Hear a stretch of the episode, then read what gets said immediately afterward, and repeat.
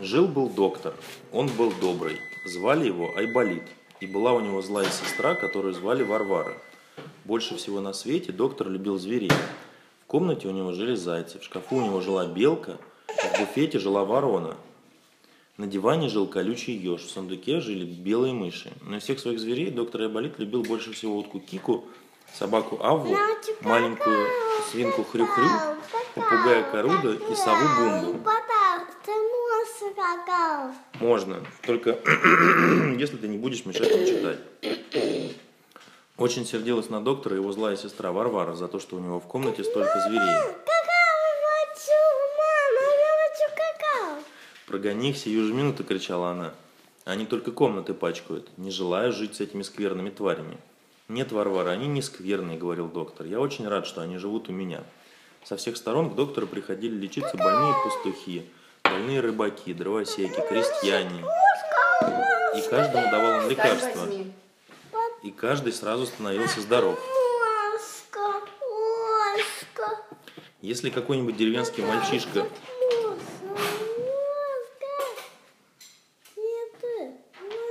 Все, сиди тихо, ешь какао.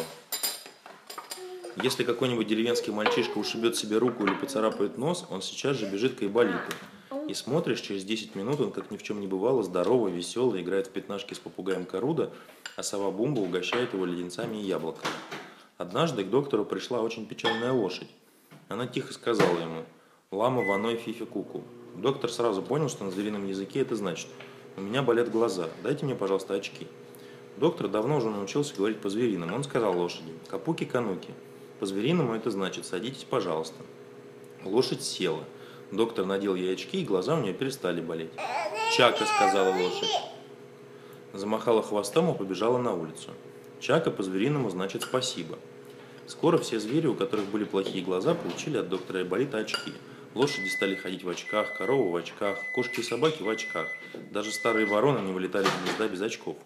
С каждым днем к доктору приходило все больше зверей и птиц. Приходили черепахи, лисицы и козы, пролетали журавли и орлы. Всех лечил доктор Айболит, но денег не брал ни у кого, потому что какие же деньги у черепах и орлов? Скоро в лесу на деревьях были расклеены такие объявления. Открыта больница для птиц и зверей, идите лечиться туда поскорей. Расклеивали эти объявления Ваня и Таня, соседские дети, которых доктор вылечил когда-то от скарлатины и кори.